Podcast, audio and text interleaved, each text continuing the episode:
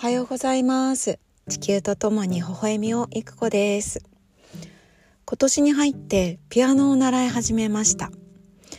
そしてこの新しい扉を開けたらですねさらにもっとワクワクドキドキする扉が待ってたんです。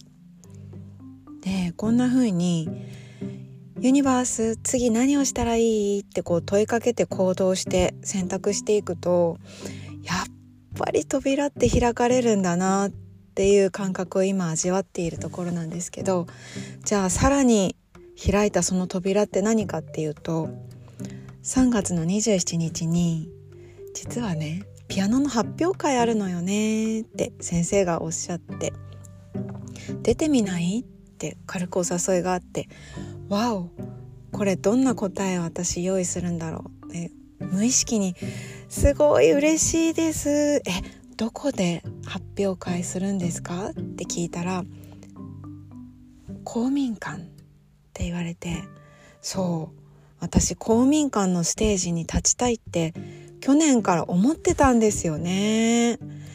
まさかこんな形で叶うとは。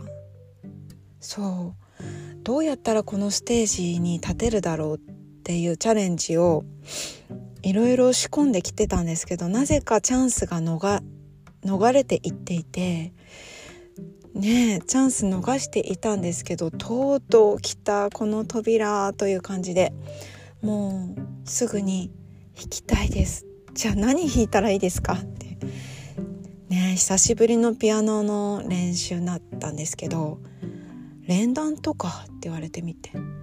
えー、人生で連弾したことないです。でもやりたいですって答えていて先生と2人で連弾することが決まりしかもその選曲娘が大好きなくるみ割り人形の花のワルツに決まったんですよね。今久しぶりにピアノの練習ものすごい楽しくなっちゃって一日に1回は触っているかな。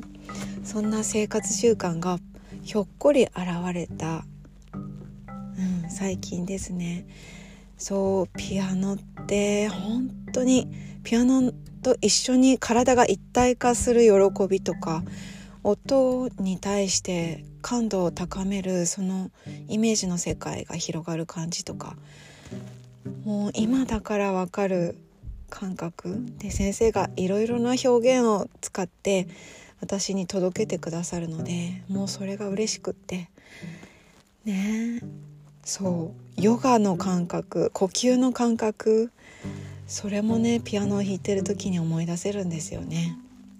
全てはつながっている。それをピアノを弾くっていう一つの行為でまた広がったようなそんな感じです。